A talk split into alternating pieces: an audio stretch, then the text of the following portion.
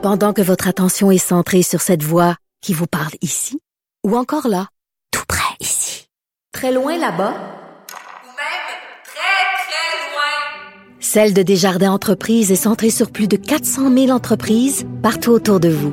Depuis plus de 120 ans, nos équipes dédiées accompagnent les entrepreneurs d'ici à chaque étape pour qu'ils puissent rester centrés sur ce qui compte, la croissance de leur entreprise.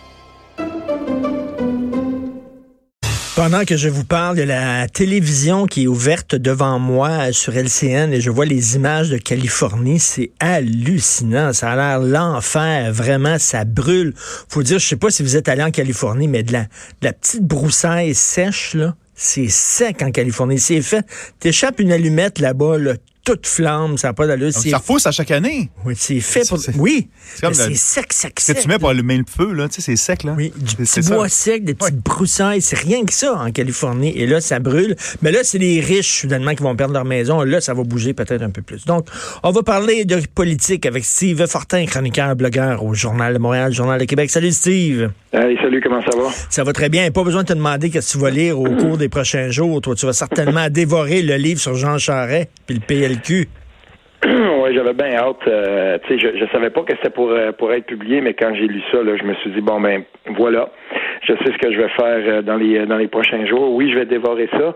C'est un dossier sur lequel j'ai beaucoup écrit dans le passé et, et là ben j'ai j'ai hâte de voir ce qu'on a ce qu'on a colligé puis ce qu'on a ce qu'on a mis là-dedans parce que tout reste à faire, tu sais, et ça fait ça fait longtemps là. On parle on parle ce matin là dans les différents textes que j'ai lus dans, dans, dans le journal de Montréal des enquêtes mâchurées, mais aussi l'hier, Joug, euh, Justesse, tout ça, tu sais, je veux dire, pour ceux qui ont suivi ça, euh, qui ont documenté ça, on est là-dedans, là, dans les entrailles, là, dans le, si on veut, le, le, détail de tout ce qui se, de tout ce qui s'est dit. Ça avait commencé ça euh, déjà là, milieu des années 2000, fin des années 2000. On commençait à voir les, les textes puis les, les reportages, tu sais, les mhm. journalistes d'enquête qui faisaient. Il y a du monde là-dedans qui ont mis leur tête sur le bio. Il y a des gens qui parlaient derrière des paravents dont à un moment donné on a connu les noms. Puis tu sais, il y, a, il y a plusieurs personnes qui ont qui ont tenté, qui faisaient tout pour dire ben voilà, puis pour exposer ce qui se passait, puis disait, mais ça n'a pas d'allure.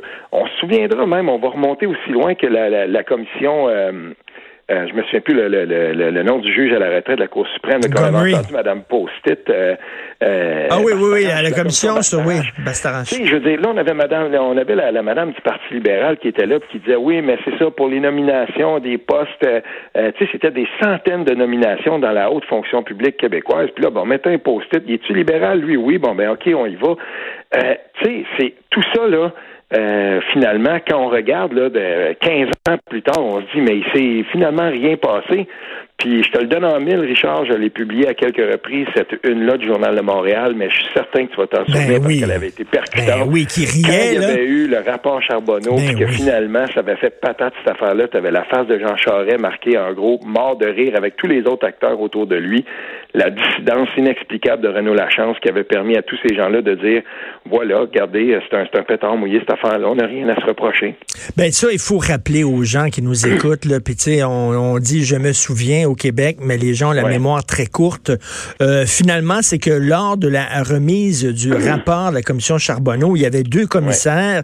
Il y avait bien sûr Mme France Charbonneau, il y avait Renaud Lachance. Et il y a eu comme une dissension de Renaud Lachance qui a refusé qu'on qu'on blâme euh, les gens autour de Jean Charest. Rappelle ça.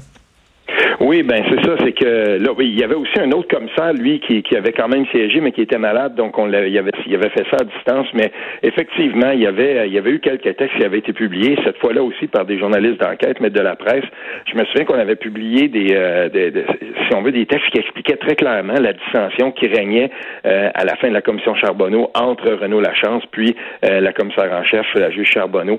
Puis là, ce qui s'était passé à la fin, c'est que quand on avait remis le rapport, ben Renaud, Renaud Lachance avait, avait pris certaines parties du rapport puis avait, il avait assuré complètement des parties pleines où euh, on semblait là, vouloir quand même établir quelques quelques liens là, euh, hmm. qui, qui, qui, qui, donnaient l'impression d'un blanc. Puis lui, il avait pas aimé ça. Puis là, il, il, s'est inscrit en faux. Puis il avait donc il a, inséré là, si je me souviens bien, c'est deux pages et demie.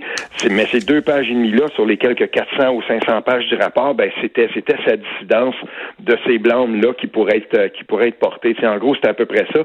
Puis moi, moi, je me souviens très bien là qu'à partir de ce moment-là, ben les uns après les autres, les, gens qui avaient été nommés là-dedans, ben ils se servaient de ça puis ils disaient, ben voyez-vous, les deux comme ça n'ont pas, euh, ne, se sont pas entendus. Mais surtout, Richard, rappelons une chose Renaud Lachance, c'est quand même lui qui était vérificateur général du Québec pendant une bonne époque de, l'âge Jean Charest.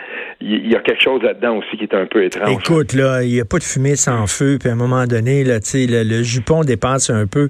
Moi, j'adore le titre du livre du bureau d'enquête PLQ Inc. avec la photo de Jean Charest comme si c'était imprimé sur un billet de dollar. Parce qu'il faut rappeler jusqu'à quel point le Parti libéral, c'était une machine à ramasser de l'argent et une machine extrêmement efficace.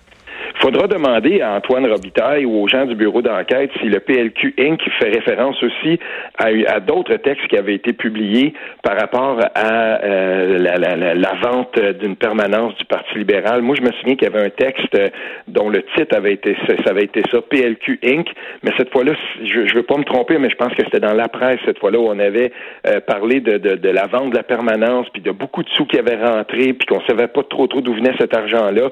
Fait que moi, ça, ça, me rappelle ça. Ça me rappelle cette espèce d'époque-là trouble. Hey, souviens-toi de, de, de ben, moi, je vais, je vais te dire deux trucs, là, euh, parce que j'ai souvent parlé avec Lino Zambito, mais tu sais, Lino Zambito au micro de, de, du Trisac à l'époque, au 98.5, là, qui, qui arrive, puis dit, moi, j'ai des révélations à te faire. Euh, je sais qu'à un moment donné, euh, il alléguait que Jean Charest, après une, après une, activité de financement, ben, dans le taux de fonction du premier ministre, on aurait charrié des centaines de milliers de dollars. C'est pas rien. Je veux dire, si c'était, si c'était pas vrai. Moi, il n'y a, jamais. Mais en même temps, en même temps, tu sais, ouais, ouais, mais Lino Zambito, quelqu'un lui avait dit ça, tu sais, c'est du hearsay, là, quasiment. Tu sais, moi, j'ai de la difficulté, je m'excuse, mais je comprends, là, puis je suis pas là en train de protéger le Parti libéral, absolument pas. Mais j'ai vraiment, tu sais, la vraie corruption, tu le sais, Steve, ça se fait pas comme ça. C'est pas des, c'est pas des sacs d'argent là dans, dans l'auto de fonction du premier ministre. On dirait que c'est les Dalton. C'est pas de même que ça se produit. Là. Je trouve ça ben, trop gros. je trouve ça trop gros pour le croire, moi il y, a eu beaucoup d'occasions de, de, de, pour, pour des, ces gens-là, à un moment donné, de se défendre puis de dire, ben voilà, on nous accuse euh, faussement, puis euh, diffamation.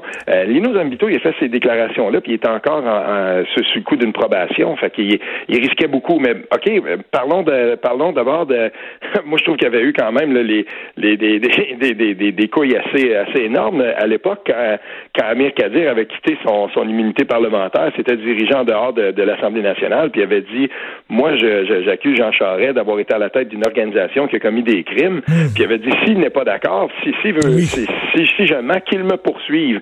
Puis la tactique était évidente. Il voulait forcer Jean Charest à le poursuivre pour l'amener dans le box puis s'expliquer. Il l'a jamais poursuivi.